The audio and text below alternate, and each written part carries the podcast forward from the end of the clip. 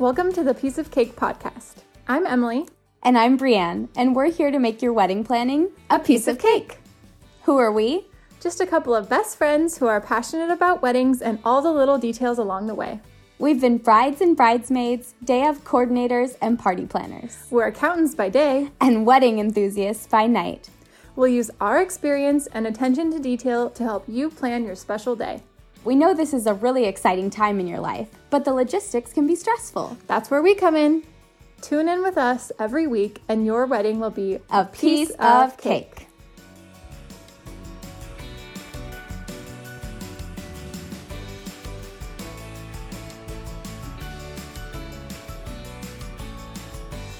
Hi, brides, grooms, family, bridesmaids, all of you. Thanks so much for listening. I wanted to add a quick note at the beginning of this episode to make sure that everyone had a chance to hear it.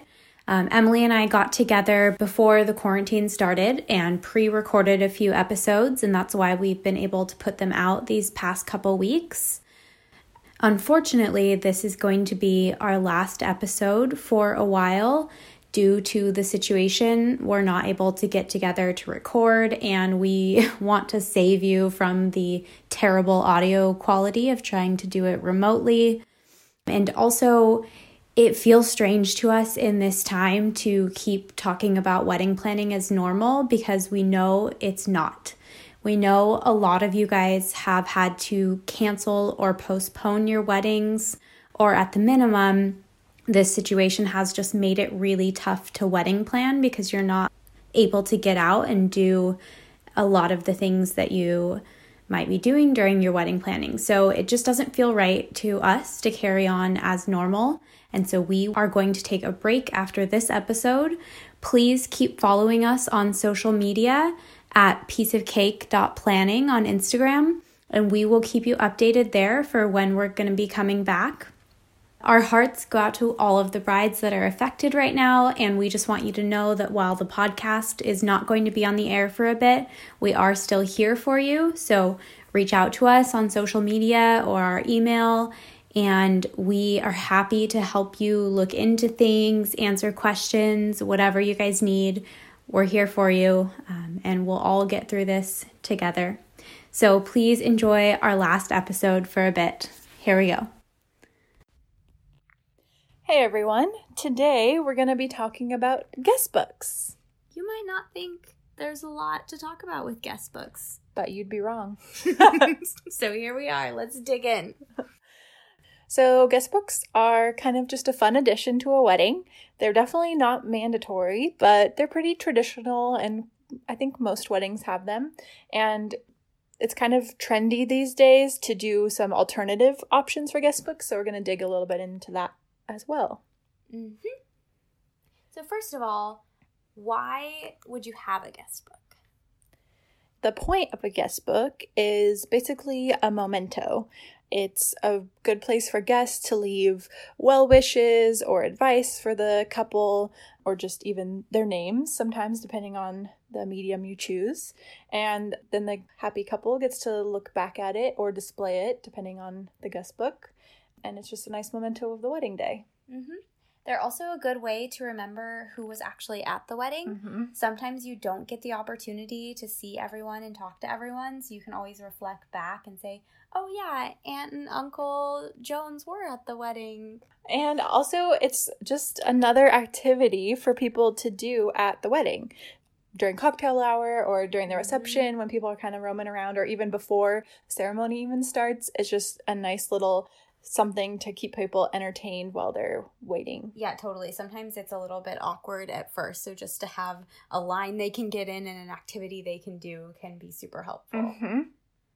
So, like we mentioned, there are quite a few types of guest books nowadays since people are getting more creative.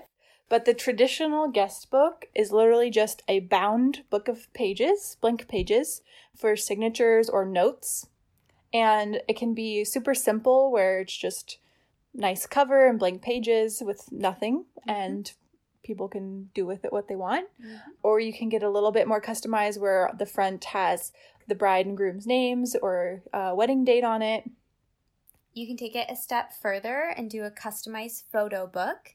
It's really common to do these with engagement photos. Yep. And sometimes this is included with your photographer's package. I know for my wedding, our photographer had an engagement package, and then with that, they printed our guest book for us with our favorite engagement photos and then brought it to the wedding for us, which was super handy.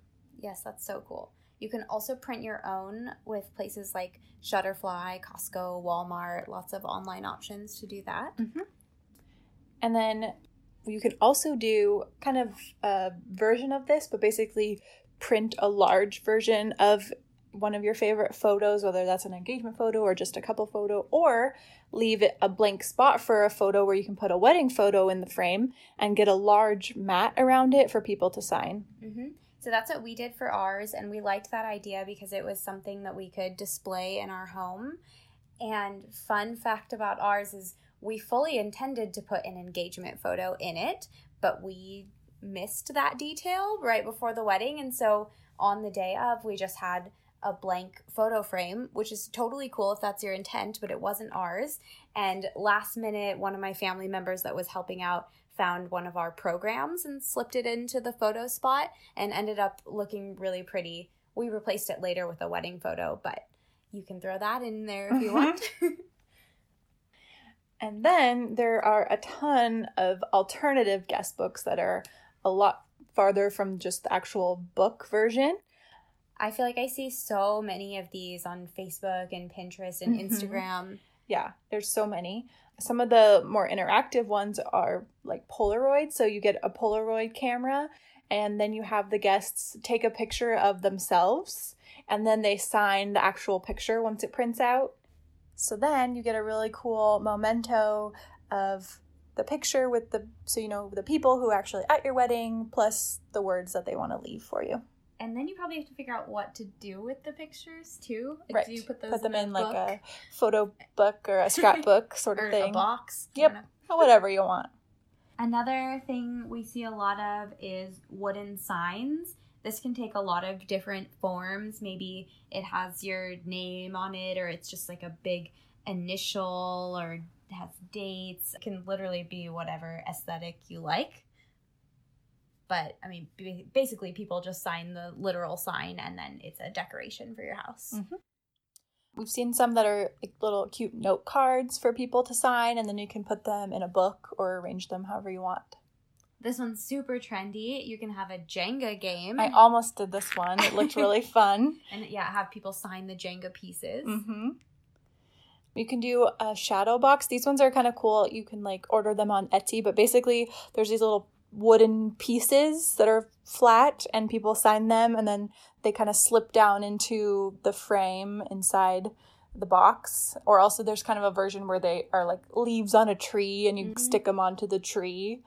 Yeah i see a lot of those little wooden pieces. They're mm-hmm. super cute. Yep. This reminds me we have a shadow box at home that we put all of our wine corks in. Mm-hmm. this is kind of the same idea. Yep. But wine corks wouldn't be as easy to write on i suppose. Yeah speaking of wine, you can also do a wine bottle. We've seen a few where people picked a nice wine bottle and painted it completely like gold or silver or nice color and then had everyone sign it. Basically, you can be creative and have people sign pretty much anything. Yeah. The cool part about this is that these are probably going to be decorations in your house. So you can pick anything that fits your decor and your style mm-hmm. and have mm-hmm. people sign it. Mm-hmm you can be things that are in the color scheme of your house. I saw a few that had people sign like a wooden bench. Wow. Or like an oar. So you have kind of a nautical theme. So like really the sky is the limit on this. People can sign anything. Where should you put your guest book at the wedding? This is super important because you want to put it somewhere near the entrance or to the reception or somewhere people can easily see it and will sign it on their way in or out. And to help facilitate this, you can always have your day of coordinator showing people to the guest book and letting them know to sign it. You could also have your DJ make an announcement, especially if it's part of the way through and not a lot of people have gotten to it yet. Mm-hmm. But yeah, basically you want it somewhere obvious or next to somewhere like next to where they're dropping gifts off or just you don't want to like tuck it away in a corner where you're like oh Mhm. this is nice and out of the way because then people won't find it Yeah, I think it's really common to be on a table with the gifts and the card box. Yep, exactly. Some other kind of random tips that we have is make sure you get nice pens for signing, and that if you do do one of the alternative guest books, that the pens work on whatever medium that you're signing on. I have certainly planned a few events where we realize 10 minutes beforehand that we need a bunch of pens and we're scrambling around and trying to find all the ballpoint pens in our house. And one, maybe you want pens that are nicer than that, and two, you don't want to have a scramble at the last minute. Yes.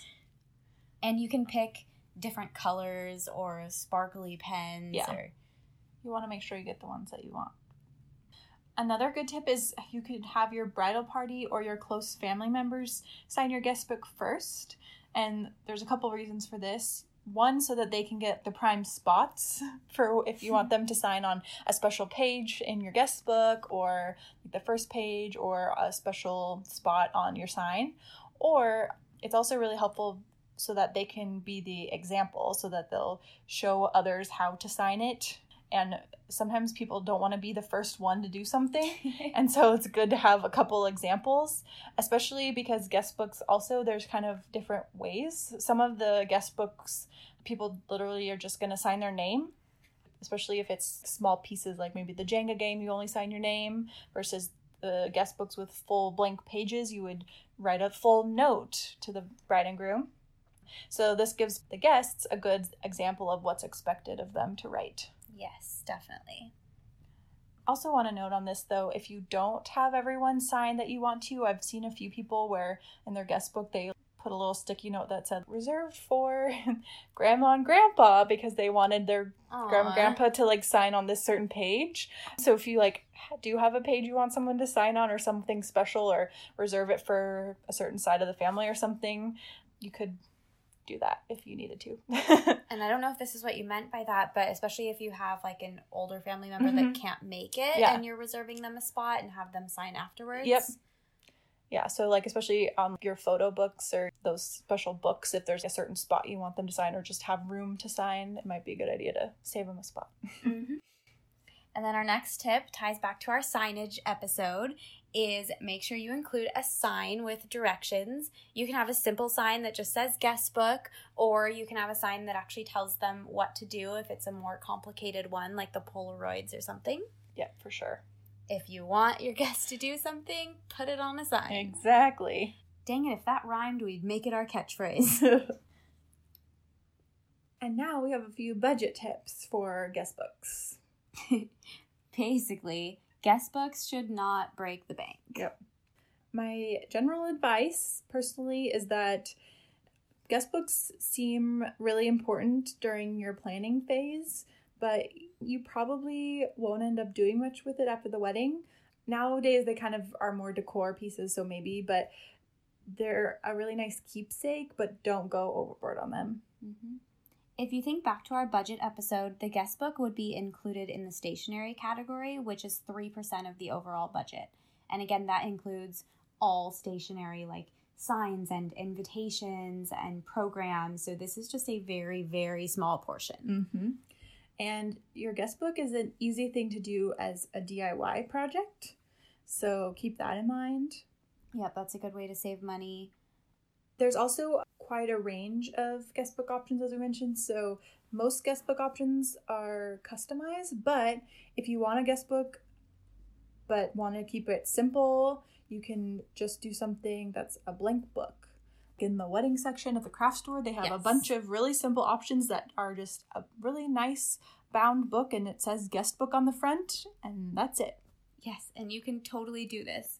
I think sometimes we say either like go big or go home, but with guest book, it's totally fine to just go easy, Mhm. grab the simple book, call it good. Yeah, because the important thing about the guest book is what the people are going to write in it, Mhm. not the actual real book itself. hmm More the having it than what it actually is. hmm Just for some comparison pricing on these, the blank books, like we just mentioned, for example, like getting it at the craft store, they can range from anywhere from $10 to like $35, so pretty budget friendly.